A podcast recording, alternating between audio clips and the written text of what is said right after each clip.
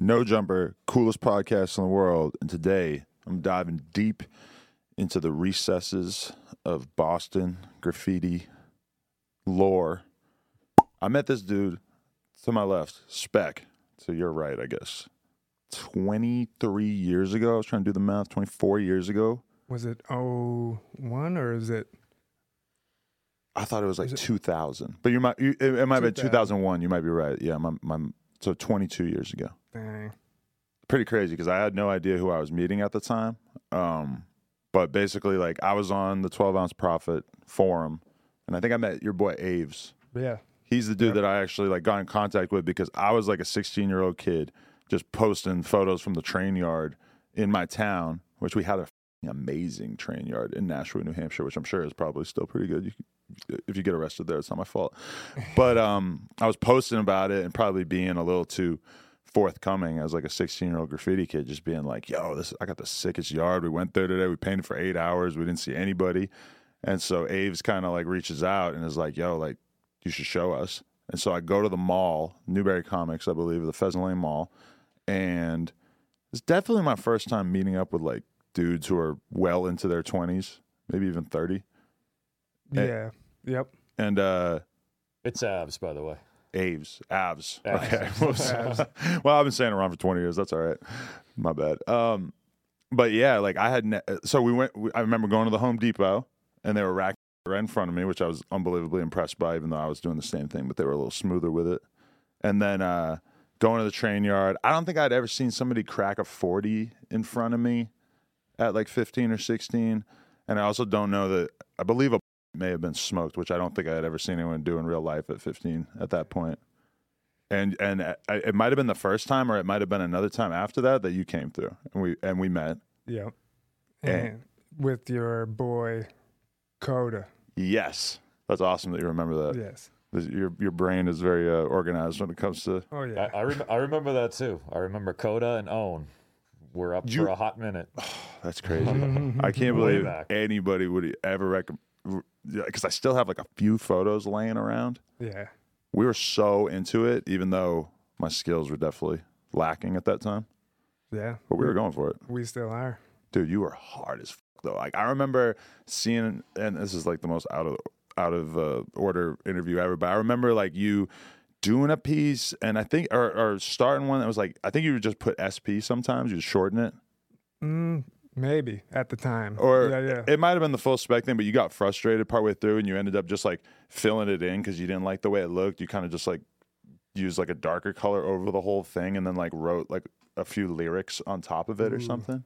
Probably. That And I'm- sounds about right. I was like, wow, that's the coolest ever. Because I was so young that I'm thinking like, no, every can, like I need to use it. Like I can't just give up. Yeah. He, he did that on a train one time. Yeah, this was a train. This was at the train yard. Yeah. Yeah, it was it was it was a there was a green BN at Willie's. yep. And you, you were just having a bad day and like you hated your piece and you took act, the actual green, the same bu- the buff color of the car and just buffed your whole thing and went home. Oh, buffed it so you couldn't even see it at all. Yeah. That must have been a weird time That in, was in my career. Yeah. That was 01 or 02 because uh, Willie's didn't last much longer. Okay, and so you got to introduce our uh, skeleton faced friend. This is Ichabod, right. uh, YMAT crew And you guys have been friends since for how long? since Uh, 2000, 2000. yeah. Okay, and you were you were living in Boston at the time. Yep. Are you still? You guys both still live out there? Mass. Yep. Okay, mass in general, right? So, all right, before let, we'll we'll get to the whole part where we uh, eventually met each other. But when, so take me through like your your early life and how you got fascinated by graffiti because this is we're we're really talking to some lifers here. People who put in ridiculous amounts of time into this. True. Um, basically, in high school, middle school, high school, I would scribble all over the desks and all that, and uh, we, I'd end up going to the city, and um, just noticing all the graph on the walls, and I was like, I want to, I want to get down with that, and basically going to hardcore shows stuff like that, run into people, and then start painting. What? Yeah, how much of overlap was there between graffiti and hardcore? Because I feel like it's pretty significant now. Yeah. I I don't I didn't necessarily know about that, but I think there's a lot of scenes where that's pretty common, right? Yeah, in Boston for sure it was, and um, then I I was hooked. What what that. bands were you going to see when you first started going to hardcore shows? It was like Blood for Blood Mm, and uh, Downset, which is native to here. right. That's So- sick. Yeah, I interviewed uh, White Trash Rob in his attic in Salem, Mass. No way. Yeah, four or five years ago. It was pretty thrilling. Um, but okay, so were, were you interested in art before that though, or did you know that you had some totally, talent? Totally. Yep. I would sketch all day, and uh, just took it from there. Really. You didn't want to be in a band or anything though. You just No, gravitated never. right to the graffiti Never. shit. Yeah. But I might have told you that I was in a Yes. band, the anniversary. Which, but- like, when you told me that, and I'm like 16, because at the time, the the emo wave and BMX videos at the time was fucking huge. Like, Get Up sure. Kids, Anniversary. Like, I, I probably knew like four or five anniversary songs from BMX videos before I even bought an album. You know. Yeah. yeah. And so when you told me that, my fucking jaw dropped because I don't think I had ever met anybody who was in like one of these bands I was listening to that, you know, I'd only knew like the local ska band and shit like that. So when you told me that, I couldn't believe it. But how did you join that band?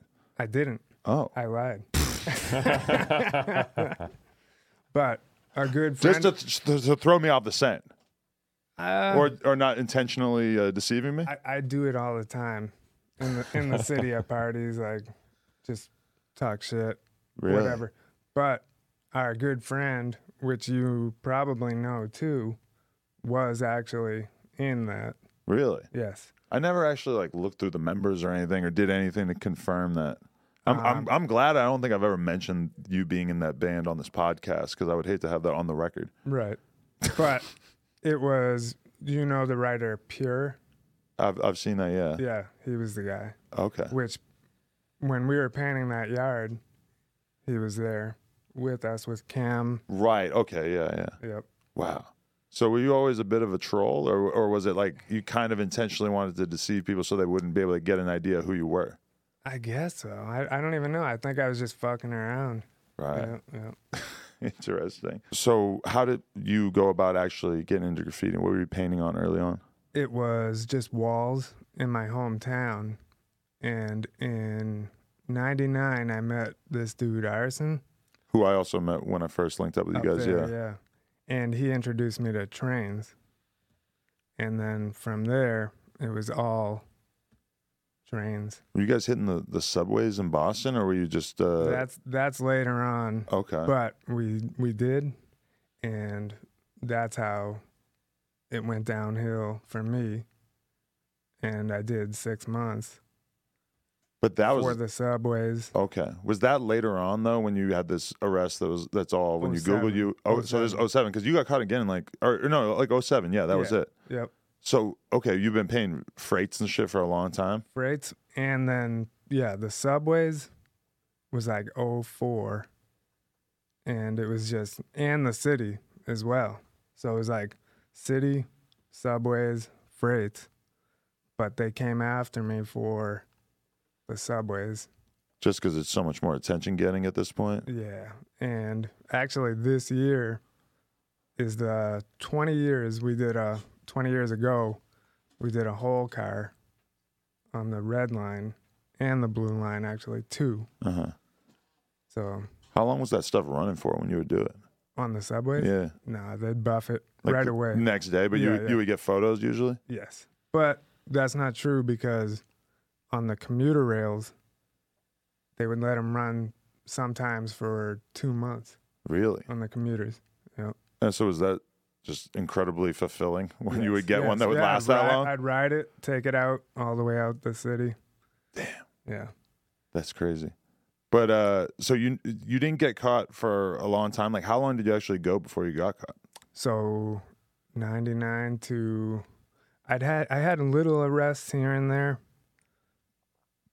but they never caught me for my name. But so ninety nine, that's when you started. So when Uh, No, I no. met you, you had only been doing it for a couple of years. No, so 95 Okay. basically. And then they like I I started getting in trouble more so like Uh, I'd say oh five, oh four, oh five.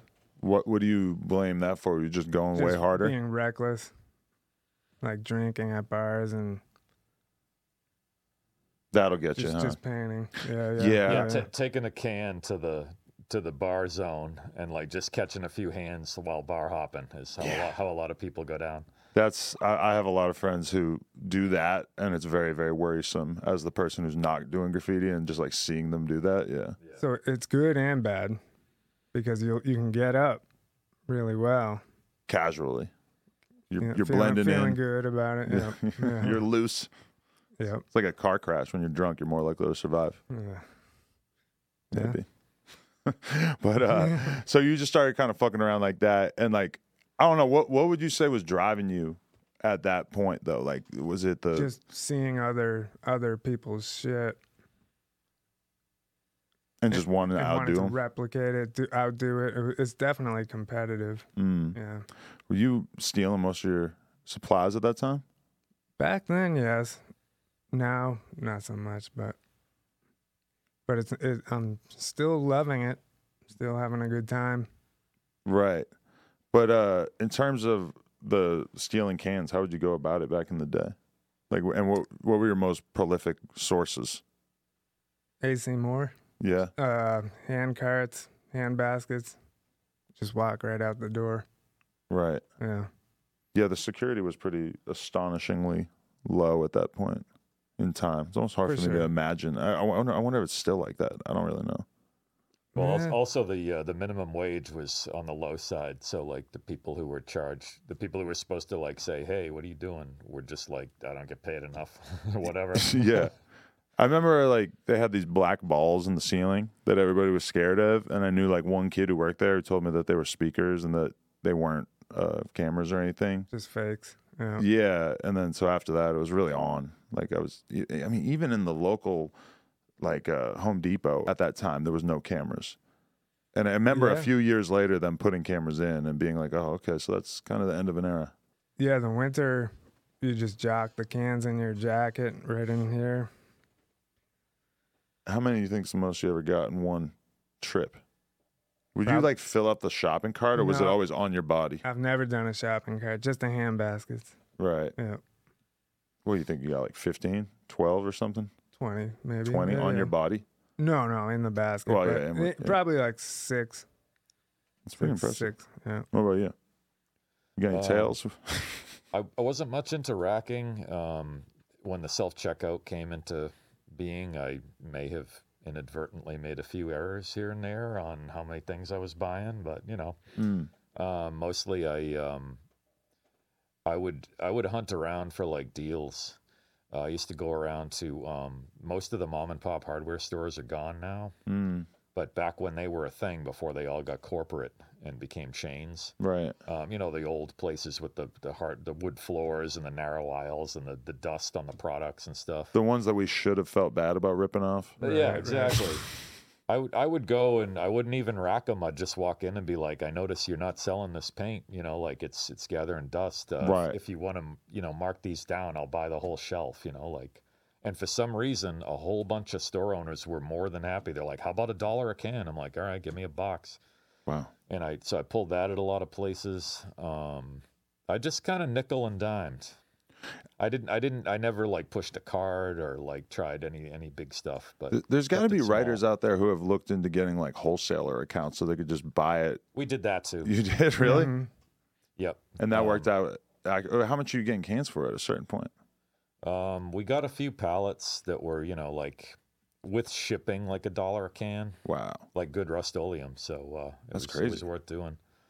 Damn. But um, yeah, we we eventually uh, worked our way up to that angle too. So Damn. um, I kept it. I I estimate.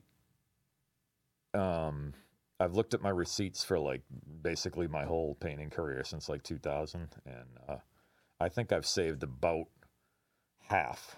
I've spent only half of what I should have spent Really? off of like full retail.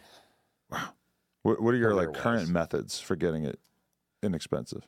Um, I kind of don't even want to say because I'm s- s- still still working them a little bit, and you know, it's it's nothing. It's no major crimes, just a little little nickel and dime here and there.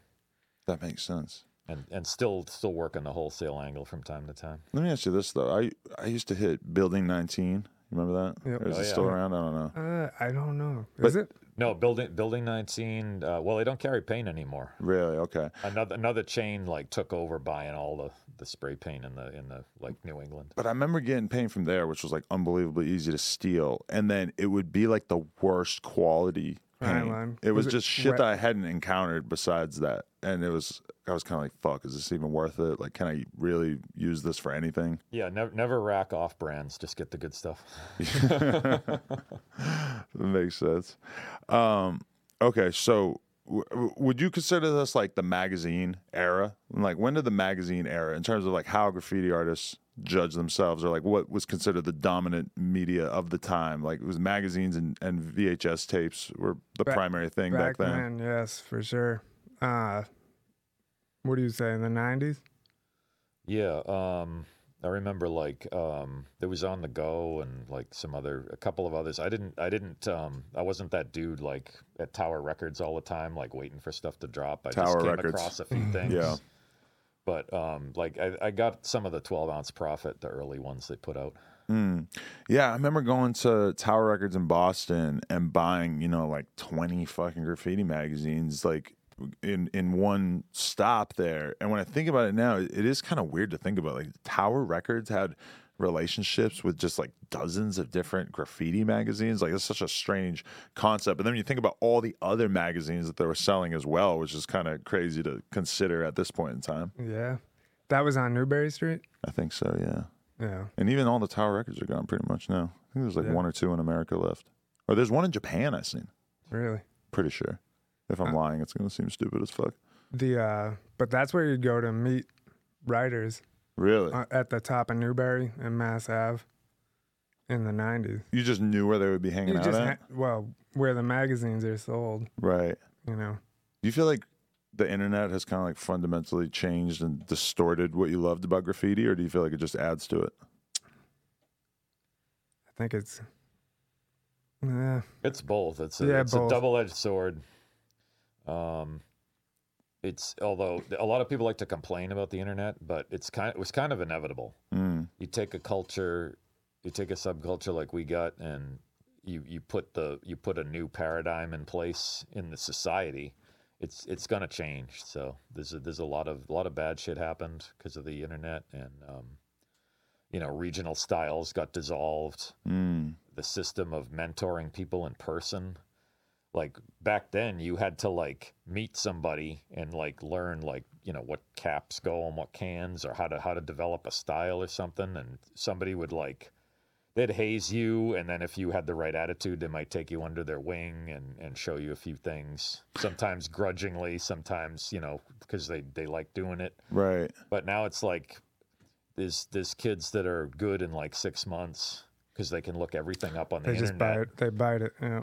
Because I mean, even me meeting up with you and those dudes back in uh, 2001 was like very improbable. It was like probably some of the earlier like online meetups. You know, there's probably there were like people doing. I'm sure people were meeting each other on Photo Bucket or whatever, but it was kind of new. Like I'm sure 12 Ounce Prophet had only even been out for a couple of years at that point. What year? Uh, In 2001? 2001?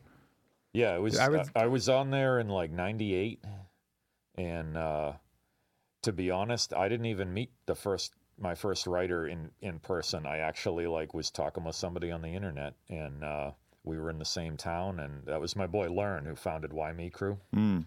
Um, I think I remember meeting him too. Yeah, he um we we did the little, you know, are you a cop, are you not a cop dance on there for a couple of couple of messages and then we agreed to meet up and uh and the re- the rest of that's history. Yeah, it's crazy because I mean, when you when you look at it like a graffiti writer's Instagram, for me as somebody who's like very much outside of it, it's like this is an unbelievably efficient way for me to see what they're up to. You know, you can, Yeah. you don't even have to click. You can just kind of see from a glance at like what the type of stuff that they're posting is, and then you can click and, and zoom in and like get a better look at it and stuff. But yeah, I had that same feeling because uh, my my girl bought me a bunch of markers and and uh, spray paint cans one year for my birthday, and I was kind of like. this is like kind of a fucked up thing for you to do because I'm gonna get myself in trouble if you really like give me this shit. Like she's like, well, you could just do it on like a regular wall or whatever. I'm like, where where am I gonna find a regular wall? Like True. either way, but like so I I get curious and I go on YouTube and I start looking up like you know how to do graffiti and shit and start just watching random fucking videos and I'm like. If I had these videos when I was 16, I would have been able to get so much better, so much faster. And now I lack the uh, enthusiasm to actually probably go through with it. But yeah, it's unbelievable how much, how fast. I mean, when you're watching somebody wearing a fucking GoPro doing the exact thing that essentially that you want to be doing, and you can see exactly what it's going to look like through your eyeballs while you're doing it. It's like it's it's hard to imagine sticking with it if you couldn't figure that out. Like it's just so efficient. Yep. The, the price of that though is um, something like uh, it, it can get generic. Yeah. So a lot of people are all rocking the same style or the same non-style, or lately the same anti-style, which uh, I'm not too down with. But Describe that for me. um, I use the term anti-style. Some people call it hipster graffiti, but it's basically stuff that's bad on purpose. Like it looks like a kindergartner did it, even though the people who are doing it may actually know how to paint.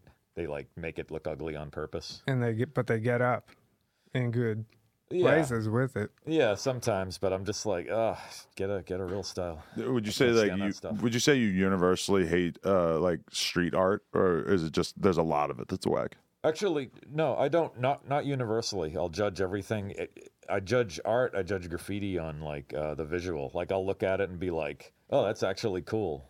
Even if the even if the you know even if it's like a stencil or something. Like Mm. um, I don't hate on Banksy. A lot of a lot of graffiti writers hate on Banksy because he used stencils or because it was just street art and he didn't do real graffiti, which is about writing your name. Um, but he did some cool shit as far as I'm concerned.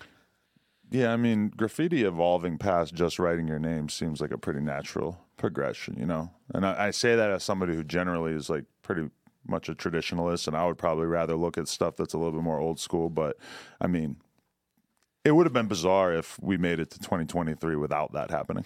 Yeah. I don't know.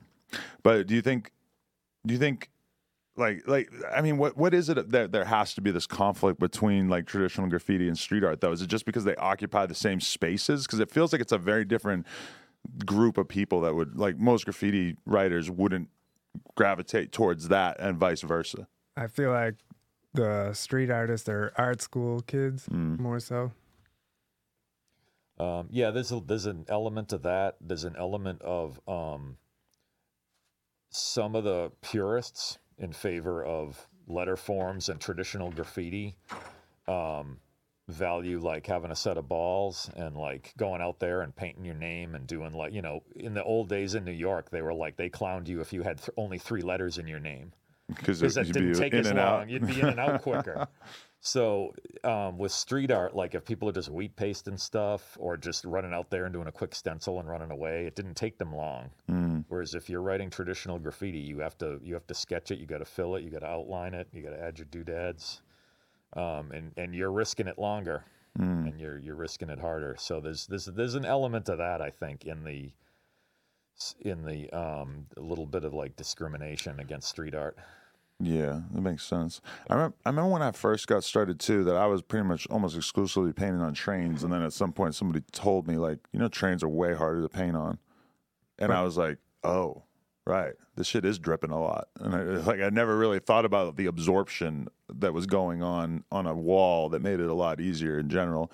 But do you like compare the two? Like, do you feel like trains are that much dramatically difficult, They're More difficult? they're difficult, yes, but they're they travel Mm. and we could you could see them in any city. So you paint it in Nashua, and it could be here. Definitely, yeah. You know, No, it's easy to understand why, because that was like the internet before the internet. It's like it was going to travel around, people wouldn't have to come to your hometown to see it. It's just like I don't know, like if you could compare it, like how much how much more difficult is painting a train versus painting a wall? The wall like goes all the way to the ground so like that bottom couple of feet i sometimes Right. when i when i do a wall i'm like oh yeah i gotta put a bottom on this thing Right. but um but no trains trains have a lot of stuff sticking out they get ridges they get rivets they get uh, various appurtenances sticking off that you got to paint and go around. So there's a, it's a little more of a challenge painting a 3D surface. I feel a like lot the- walls are just pretty smooth. But I feel like the biggest difference is just the the the slipperiness of the metal versus like a wall. Yeah, the paint will drip a little faster on the metal. So But as you gotta, become gotta an- have can control. Yeah, if you become an expert, is that less of a factor? Like as you get better. Yeah. Totally. I see. Okay, interesting. Um, okay, so let's let's get closer to the time period where you got caught. So so you had been caught multiple times, but you hadn't. you- They had no reason to suspect that you were spec. Right. And they just threw me out. And then I showed up at court. Yada yada. It was it was a slap on the wrist. Mm. But when they got you in 2007, it was not a slap I- on the wrist. No, I was sentenced. And I was, how, I was how'd they catch you? At the time. Yeah, too. right. Because that was in the, some of the news articles that specified that there was a lot of your shit in Salem, Mass. Right? Right. Yeah. Wait, so how did they go about catching you? Did they have to put together like a whole investigation? Fifteen months. Yeah. Really? And they were following you, or how was it going? I guess. I, I honestly I don't know. They may have had a confidential informant. Ooh, Do you, do you think so? you think that? I, I don't know. Maybe. Really? That must be. Is that was it kind of scary though? That it could For have been almost anybody you knew. Eh, Well, it was definitely no close friends. Maybe somebody I went over, you know, dissed or whatever. I mean, it's easy to imagine. Right. Out here making enemies all the time. One of them could easily decide to just roll over on you. I wouldn't say graffiti has uh, necessarily the same degree of like self policing that there seems to be in hip hop, where snitching is this like obsession. Mm, I don't know. It's, it, I'm sure it would be a big deal in graffiti, but I don't know that people are really talking about it that much. No, it's it's a big deal. You you don't snitch. Um, Yeah, for but but some kids some kids, and it might be like you know some kid you met at a party who was jocking you or whatever, and you you let on who you you let on your identity to this kid. He goes out later and paints, and he gets caught red-handed, Mm-hmm. and then. The, the cops are asking him the question like who's so and so do you know so and so because we're trying to get this other guy and they offer him a, a deal or something if, Right. if he'll if he'll give up what he knows about us and then it's like well See, but that's what's interesting about that is that the snitching conversation in like hip hop or street culture or whatever is always about, well, it's not really snitching unless it's somebody that you agreeingly got into a, a criminal arrangement with, essentially, which also extends to your enemies and stuff. Like if your enemies shoot up your house, you're not allowed to snitch on your enemies for shooting your house. That's that's part of it as well. But it's kind of in graffiti it's kind of different because these people aren't really attached to each other anyway everybody's kind of like an island and very few people well there's crews and stuff like that but it feels like it would be harder to police people snitching because it's just all these like random one-on-one interactions with the cops. Well it's still a it's still disrespectful to the culture For to, sure. to be like that. Definitely. So okay like w- how did they bust you? How'd they arrest you? Uh, so they raided the house, and I was at work at the time, and I, I, I left work, and my boss calls, and he said, all these cops were here, and I'm like, oh. So I I bounced out to my boy's house for the weekend. and your boss had no idea you were a graffiti artist Well, he did. Oh, he he did, did. He cued me in that they were there and all that. And uh, so my boys took all my photos out of my apartment at the time and hid it. And then I had to turn myself in, Mm. unfortunately. wow But then, yeah, it was wild. them getting rid of all the photos never came back to bite you No, as like destroying evidence or anything like that nope, I still have it all. Okay. But so okay, you turn yourself in, and then what what goes down? How does this work out? So it's and then for the next year, I'm going to every single courthouse in Massachusetts really, Because you had stuff in every different district, county yeah. and district, yeah. and so it took a year, and then finally they they sentenced me to the six six months. And so, what was your legal defense, or did you I I got a lawyer, right? but But and were you trying to argue that you weren't spec, or was it so obvious at that point that you didn't even? I think it was that more so. Yeah. Hmm. Because what do you do? You hire the, they have like handwriting experts and shit to prove it's you, right? Or like how are they able to prove that it was Well, you? Well, there's a there's the experts are the Vandal Squad, Right. and they're in Boston at the time. They were pretty heavy. They they knew about everybody. So Right. They try to get you to snitch on people. yeah, and I did not. They ever get tough? You're in there sweating in the Nah, In the I was booth? just like, no comment. right. So what was that six months like? It was easy, but coming out was the harder part because you can't get a job with a felony because it's a felony in Mass. Um, can't get a job. So they made it tough. You lose your license for a year, Wow. all that.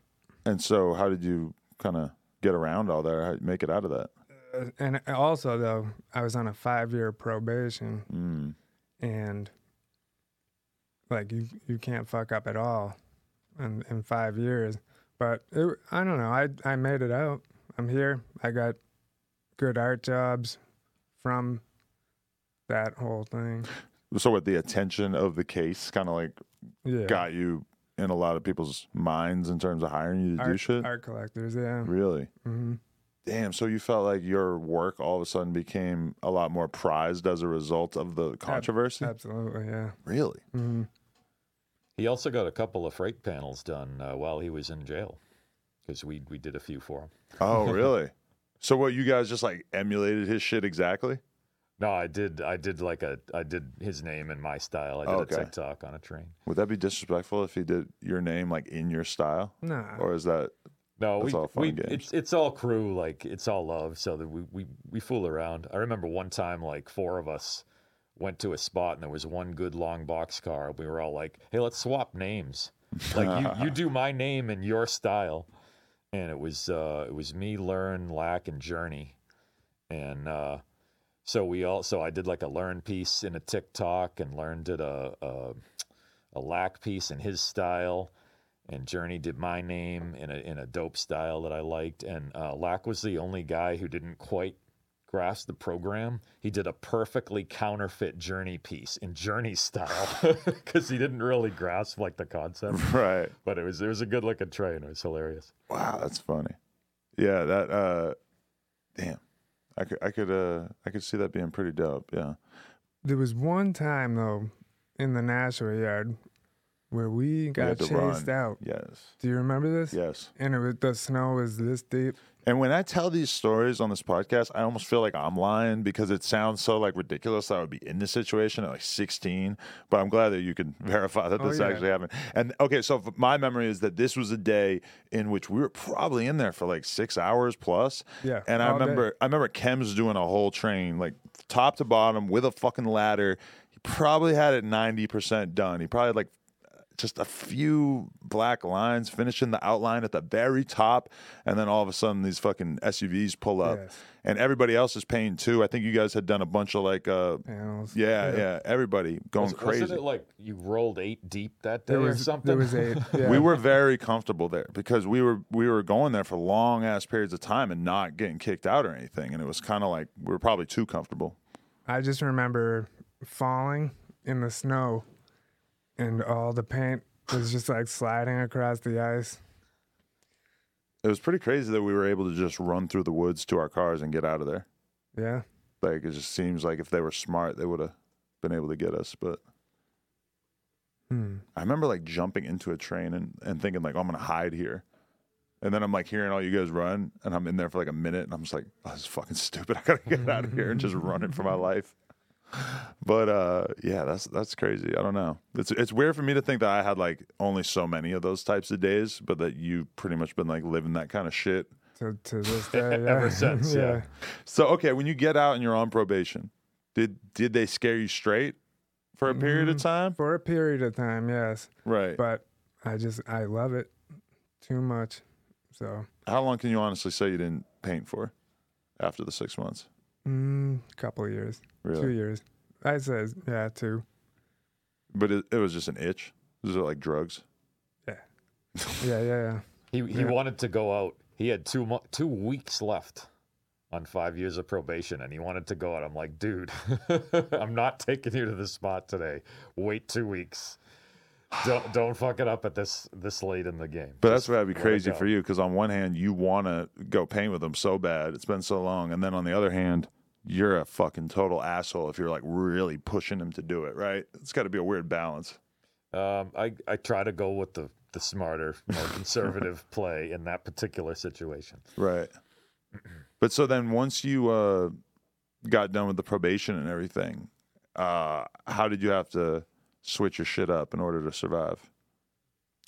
Uh, what do you mean? Like, Like, I mean, did, did you have to change your name or?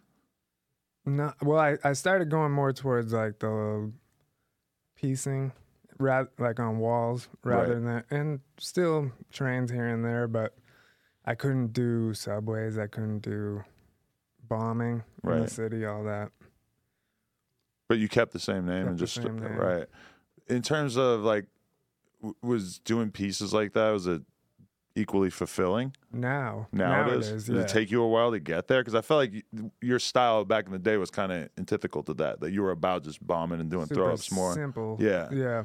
And now, so that's the way I had to take it, basically. Mm. And now I'm just I'm doing more piecing styles. All right. Does it does it feel like a compromise to, you know, It feels do stuff good. that's It safer? kind of feels good. yeah. Like I'm just kind of like relaxing more so, focusing on art more. Getting out of that like young vandal mind state that realistically is going to be hard to hold But down in the long run. Still sticking around, you know, here and there.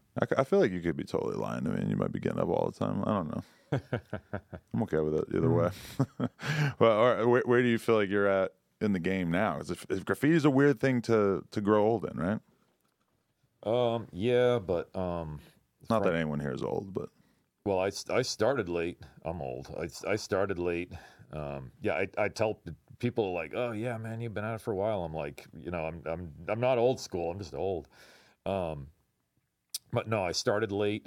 Um, I found graffiti late, and um, um, I'm still in it at this late date because I love it. So I, mm, most mostly I love the trains. I do walls. I do some I do some spots here and there, and uh, I think even after I have to hang up all the cans, I will always want to take like a silver uni and go right on something that's rusty metal because I Mm. just love that. I love that flow. I love that feeling. yeah. When you But, guys uh, come, to, I'm, I'm I'm still going strong. I got six thousand freights, and I'm I'm still at it. you're keeping track. Oh yeah, I- You have photos of all of them. not photos. Okay. Um, I just keep track. You can keep track of the. Um, you can get every car by the ID number, the reporting mark, and the ID number of the car, Uh huh. and I, I have them all recorded Really? since since 2000. Yeah. So you write down the car that you did it on, even though realistically the car is probably getting painted over at some point. Um, yeah, just as a just as a marker, like I, yeah, I did this, and it was way back when um, when I was first getting into freights. I mean, I started painting in '97, but I was a toy for like two, three years. hmm uh, barely I, I didn't even meet learn until 99 um, but i was um, i was hearing people who were already up on freights you know given estimates of how many freights they've done. Right. and they're like oh yeah i probably got 500 i probably got a thousand. And i'm like i wonder if they're maybe padding that number a little bit either deliberately or accidentally. So i'm like i wonder what it would be like to actually keep track from the beginning. Mm. so in 2000, I decided to get serious about freights, and I started recording all the information about them. I remember. And I start, I, I started to like get an idea of like, yeah, I think people are inflating their numbers because I'd get, I'd get Mm. stuck at like, you know, it took forever to get from 600 to 700. you know, like right. I'd, I'd do I'd do a bunch at a couple weekends in a row. I'd go hard for a, a summer month, and then like I'd do my paperwork and be like, "Man, I'm only six thirty five. I feel like I haven't." Uh, I haven't thought about this since then, but I remember we went to Wendy's and uh, the, in Nashua, and I remember like you guys were talking about getting to a thousand freights. Oh like yeah. a thousand was like a number that everybody there Yeah. was kind of like, yeah, like may- maybe I'll stop when I get to a thousand. Like I, I, I'm just trying to get to a thousand. Yep. You know, which And- sounds funny now because that was 20 years ago. I'm sure everybody who was there exceeded that. Yeah, there was a few. There's probably like three years that we were up to like two fifty a year, and that was the meat for me, but not this guy. But yeah, because I mean, when you think about a thousand, I mean, it's like like you said, two fifty. I mean, doing a piece nearly every day That's a lot. for fucking four years. I mean, that's insane. Even just the money that would cost you, even if you paid half for your paint or whatever, I mean, it's going to cost you a fortune. Dedication. Yeah, for real. Well, I, I'm I'm blessed because I don't have a whole lot of side um, expenses. Like I um, I spend money on like good food and spray paint, and you know I don't gamble, I don't drink, I don't do a lot of, I don't really do drugs. Um, Right. I mean, you know, maybe DMT once a year, but um, uh, I don't like shop a lot or buy stuff or have an expensive car or anything. So all I spend money on is like good food, good coffee, and spray paint. Right. Definitely. Yeah, I uh I- I'm kind of the same way. Where it's like I just don't really I have a hard time thinking of anything to spend my money on.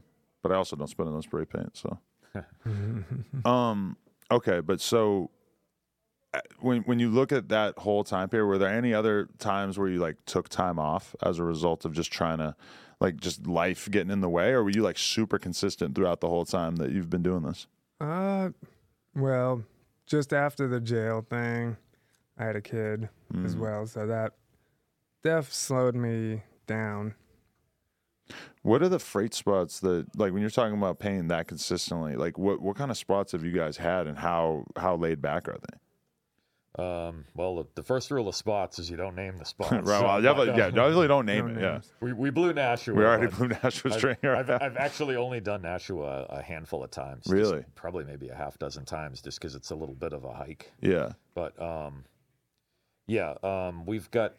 Usually, you have like a, you know, like a. I used to do this sweep, like a drive around to like, you know, we had ten or twelve different spots, all in like a few hours drive, and you'd check one, and if it wasn't laid up, you'd drive to the next one, and the, the first one that that had something good in it, you'd park and go in, do your thing. Right. Um, that's changed a bit. A lot of the spots, especially in New England, like a lot of you know, the U.S. doesn't manufacture as much as it used to, so Mm. a lot of a lot of branch lines dry up, get rusty, turn into rail trails. Customers Mm. disappear or switch to trucks, so it's it's rough. But um, in the last ten years, I've done a lot more traveling around North America and and hitting freights, um, you know, in other less likely places. You more likely to meet up with some locals that already know the lay of the land or just show up and just do your own thing? Uh, either way, sometimes I reach out and network. Um, if I can't network, I'll go to a town by myself and I'll I'll treat the spot like it is actually maybe somebody's spot already. Mm. Like you know, don't leave cans, don't leave any evidence. Go in, hit my, spread it out a little bit. Don't hit every car, and just maybe nobody even knows I was there. Right. But I've I've also been rolled or rolled up on some locals while they were doing the spot, right. and uh, you know met some people that way. And they Good were, vibes or do you go into it like expecting a conversation? Um, I just most of the most of the times I ran into people at spots were like on the more recent side when I've I've already established my name, Mm. so people would know who I was and that that that trip. That when I told them who I was, they'd be like, "Oh shit, what are you doing here?" It's just got to be weird as fuck because you're walking up and like they don't know if you're undercover or, or whatever, and at the same time you don't want to fucking announce yourself like my name is like you know like that's kind of awkward too. Yeah, I learned. I learned one day with this guy at a layup in I think uh, 2001. I learned that like if you roll up on your own boys, like, and they didn't know you were coming because it was like before cell phones. Like one of the things you don't say is "Yo."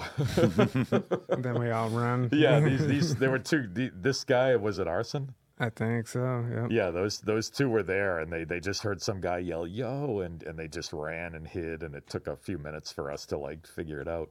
But so so when I walk up on somebody now and I know they're writing, I know they're writers, and I want them to know I'm a writer. I just take out a if there's if there's no reason to be like ultra stealthy at that moment, I'll just pick take out a can and shake it as I walk up on them. That is the And when they look, they'll be like, "Oh, okay." I feel like Stu there's like an equivalent to that with like Native American chiefs or something that they they didn't they have some kind of like noise making instrument. Well, I'm sure they probably had all kinds of noise making instruments, but that I feel like there's got to be a historical precedent for that Mm. announcing yourself. So I mean, where where are you at in terms of like he's talking about how he prefers doing legal stuff more, or even doing like paid jobs and stuff? Are you are you fucking with that kind of stuff as well? Um, yeah, I got some. I got some like art commissions and some you know mural type jobs and stuff, and I I take those when I can get them. And uh, but um, I still just love the freights. I just love freights, and I love traveling. And when I travel, I will get up on uh, stationary objects and you know other than steel Yeah. in in different cities. I remember I went to uh, the island Guadeloupe one time with my girl for a week, and it was so obvious to me that some out of towners had showed up and gone on vacation and just done shit all over the fucking island. Yeah. And it was so sick to see, and also just kind of bizarre to think that like this whole island had this like graffiti vibe going as a result of like really two or three names that I just kept seeing over and over and over Yeah.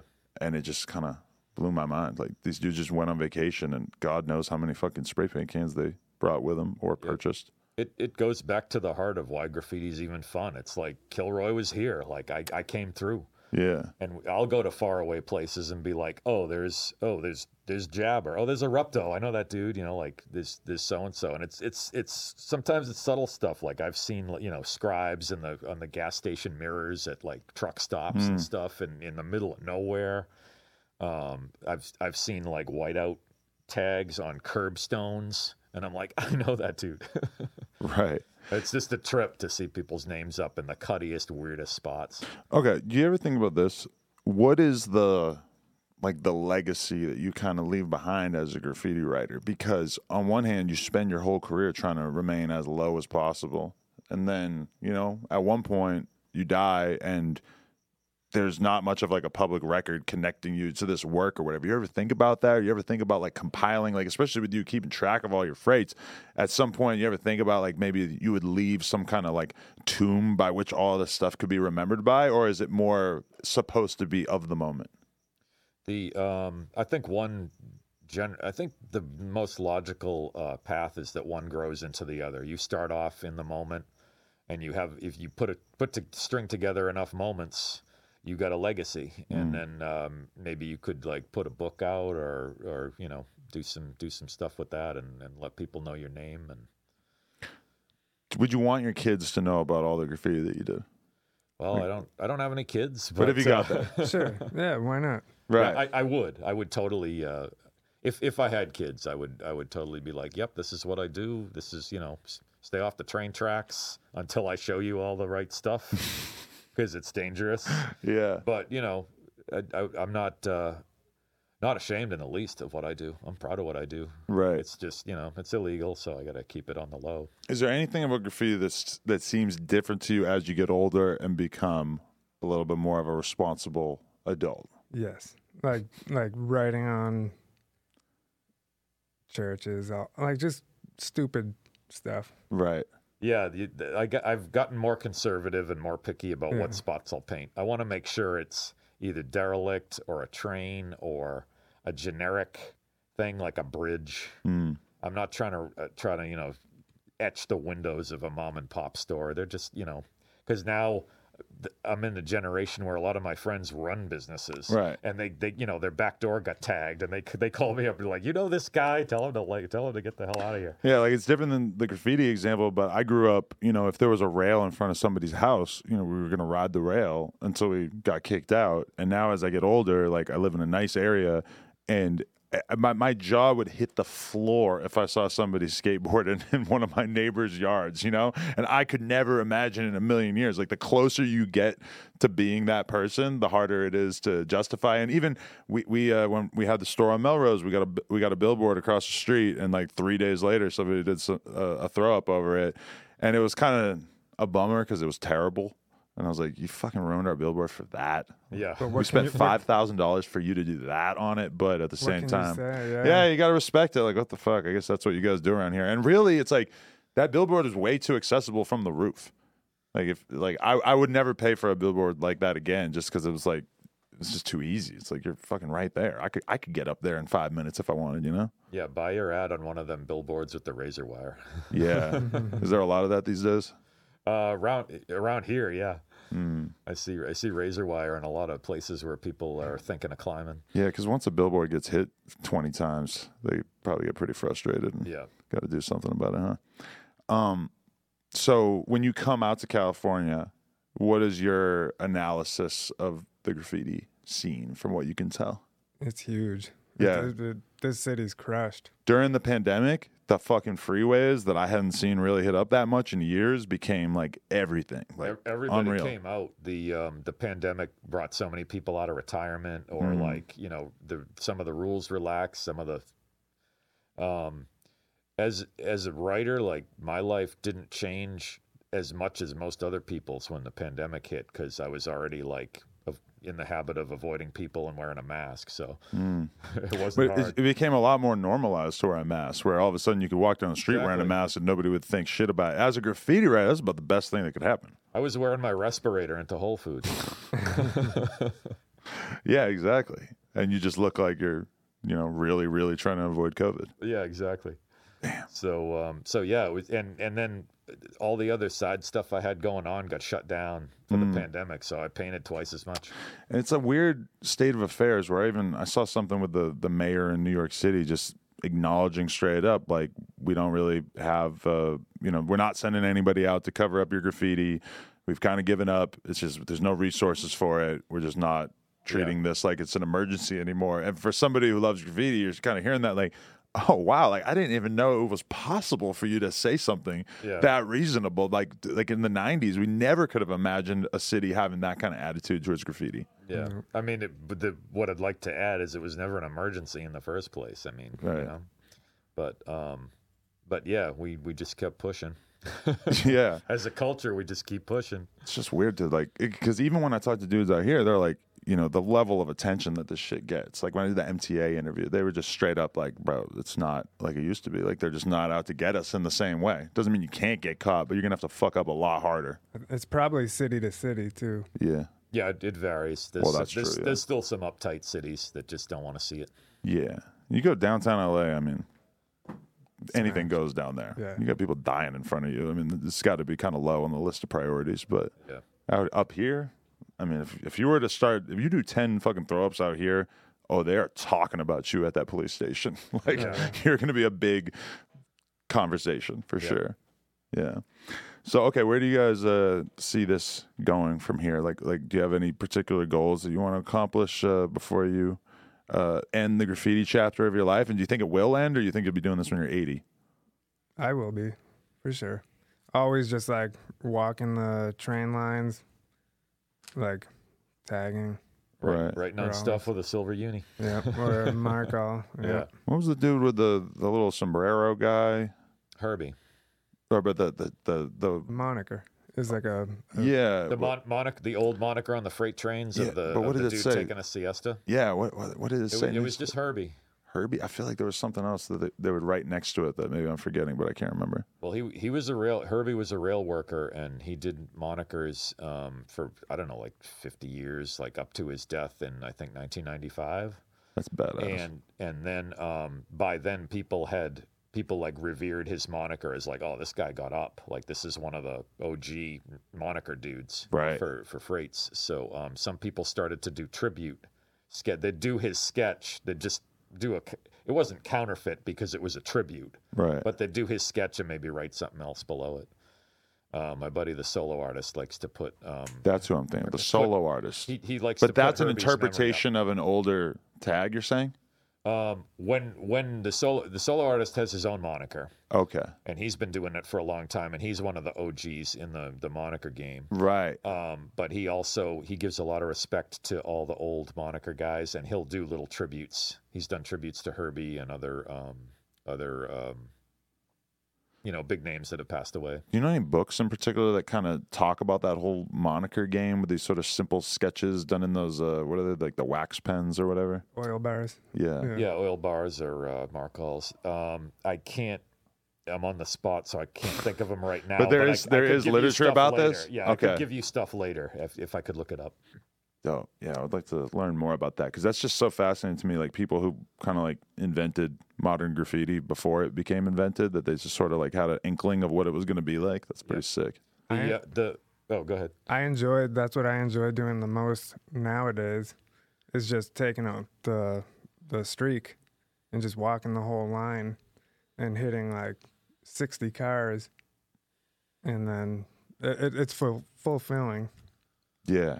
You know. Most of the um, most of the OG like older generation freight heads have a lot of respect for the moniker culture, Mm. and we've tried to teach it to the younger generations, and it's like you can't hold back the tide. People are just blasting with aerosol. At night, you can barely see some of these old faded monikers, so they just get blasted right over, and it's it's kind of a shame, but it's like it's almost like how do you what what can we even do about it? I'm as careful as I can. I've probably made some mistakes too. I, I was watching like on YouTube. I'm just like randomly it'll show me some fucking graffiti dude. And I'll start watching it, and I'm watching this dude, and he's just like he's he's German or some shit. So he's on some weird Euro style, whatever. But he he got like a wall in his backyard, and he's just doing a piece, making a YouTube video about it, and then just painting over the same exact wall, and then just doing another piece.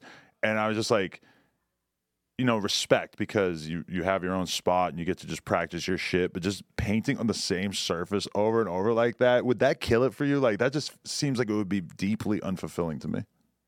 Uh, the only point of that to me is just like you're practicing or you're trying out a new idea, a new color, a new a new fade, or like But it's or practice. doing a new Not thing. not for but YouTube. it's, it's not the real Yeah. thing. It's that that's that isn't graffiti when you're when Yeah. you're painting the little wall in your backyard. practice, you know? Yeah. yeah, you you can practice. Shooting but- hoops in your yard is not the same as playing in for the championship or playing in any sort of organized league. You know, it's not it's not real in the same way. Yeah. Yeah. Um, the yeah the um, I actually I also had a, another take on that same idea, which is um, for all I spend on paint, even though I save money on paint, I still spend a lot of money on paint, um, and I spend effort, I spend time. You know, a lot of times it's most of the time it's illegal. So um, I I kind of got tired of like doing legal walls over and over Mm. and I kind of made a rule where like I actually did this. Um, I painted a stairwell at it. There was a big Halloween party, and like which was also it was an art show and like a Halloween bash. Mm. And we we prepped the spot, and I painted this whole stairwell with like my bone heap style, like all the skulls and bones, and in like cascading down, like like you know every square foot of the stairwell covered. And you know the dude who ran the place was a good buddy of ours, and he was like, you know, when you're done, you you if you want to go ahead and do this, you got to roll this white when you're done. I'm like, yeah, yeah, no problem. And then so the the party was a you know a success, and it was it was fun. And then of course I had to come back the next day and start whitewashing all of my shit. And how'd it I, feel? I, I got the flicks and all, but I but I was like. I was I was rolling over my shit. I'm like, this is this is whack. I'm like destroying my own shit, you know. Right. Like, and I, I made a and then like I'm I, I was like all tired and I like actually dropped the roller and the roller just like rolled down the stairs like clunk clunk clunk and like painted the stairs white as it was I'm just watching it go down the stairs I'm like I'm never fucking doing this again I'm never like I'm never going over myself right. again But it's weird because if it had been somebody else who went over it, it wouldn't have felt that bad, right? Because that's inevitable. right Everything's gonna go away. right but I made I kind of made a rule like you know there's so many blank walls out there why would Right. I ever go over myself again so Yeah. I, I just it, it just a little it- it's just a little quirky thing with me I just decided from that day forward I'm never painting directly over myself again Yeah. I mean, you're painting for the feeling. And at the end of the day, that fucking the anti feeling when you like go over it, it's like if that's gonna feel that much worse, that's like why I don't want to do drugs anymore at this point in my life. Because yeah, it feels good, but then there's the bad part afterwards. yeah yeah It's like if you're gonna enjoy painting, but then there's like this really bad going over it part after it. Yeah, with, with re- especially with respect to illegal stuff, like if it's real graffiti and I, I risked my freedom to do it, I'm I'm not gonna. I, I want the maximum runtime out of everything I do, so I'm Right. gonna let it die a natural death. There's no way I would like change it to something else. I'll just go do a different spot. So when you guys come out to LA though, how do you approach uh, getting up? Connections. Tap in with people and they sort, Yep. sort of show you stuff rather than you just like finding spots. This is my first time in LA. So Oh really? Wow. I've been to San Fran, but Damn. never here. Um, I, I do a combo. I reach out to, to people and network, and then you know a lot of times the people I'm networking with are a little on the older side, and they've got their they've got their kids and their mortgages and their jobs to go to. So they'll put me on to something, but then I'm on my own the rest of the time while I'm in town, and I'll go hunt around and just I, I got a nose for certain types of spots. I got I got an eye for um, I got nothing to prove anymore in terms of bombing. Like I don't need to be doing heavens or or highways where I might have to run. Mm. Um, I'm I'm past the age where I need to prove that to myself or anyone else. I mean, I've put in a lot of work, so I'm just I'm at a point where I'm like, if I do a spot, if I want to get my name up, I tend to pick a spot that maybe the wall is set back a little from the road. Mm. It's a little easier to do. Cuddy spots. Cutty, little Yeah. little cutty spots, little places where people might have to walk the tracks or uh, look a little harder or look a little deeper and be like, "Oh, that dude! Mm. Oh, that dude came through. That's weird." I, I, I like that kind of stuff, but I, I I no longer have the urge to like come here and like take over. You know. I feel you. That's what's up. Hey, it was The- great. It was great getting to learn you guys' perspective on all this shit for sure, and to reconnect after Yeah, 22 years. wild. One of my first internet links. I met with him way before I ever got pussy off the internet, which would later go on to become a much more common way of meeting up with people. Nice. Fuck. All right. Well, I appreciate you guys uh, for coming through. Anything we need to know about? Uh, Well, no. we could do a few shout outs. For sure. Yeah. All, Let's, let's all- hear it. all the homies and uh, all our crews, uh, Why Me, Circle T, Six Six Three, uh, my boys in OQB, Bobby and Vinny, Trout um, art. Trout art supply. Trout Art Supply, and I want to, um, and uh, I, I especially want to shout out my boy Learn, the, the founder of Why Me Crew, and the first writer I actually ever met in person, linked Mm. up with. And I'd also like to um, say rest in peace, um, Zaire, rest in peace, Spree, rest in peace, Mize. They all rep Circle T, and um, rest in peace, Billy ORG from OQB crew in uh, in New York. For sure. Well, I appreciate you guys coming on. Thanks so much. Right All on. right, thank you. No Jumper, coolest podcast in the world. Check us out on YouTube, TikTok, Patreon, Instagram, etc. Like, comment, and subscribe. NoJumper.com if you want to support.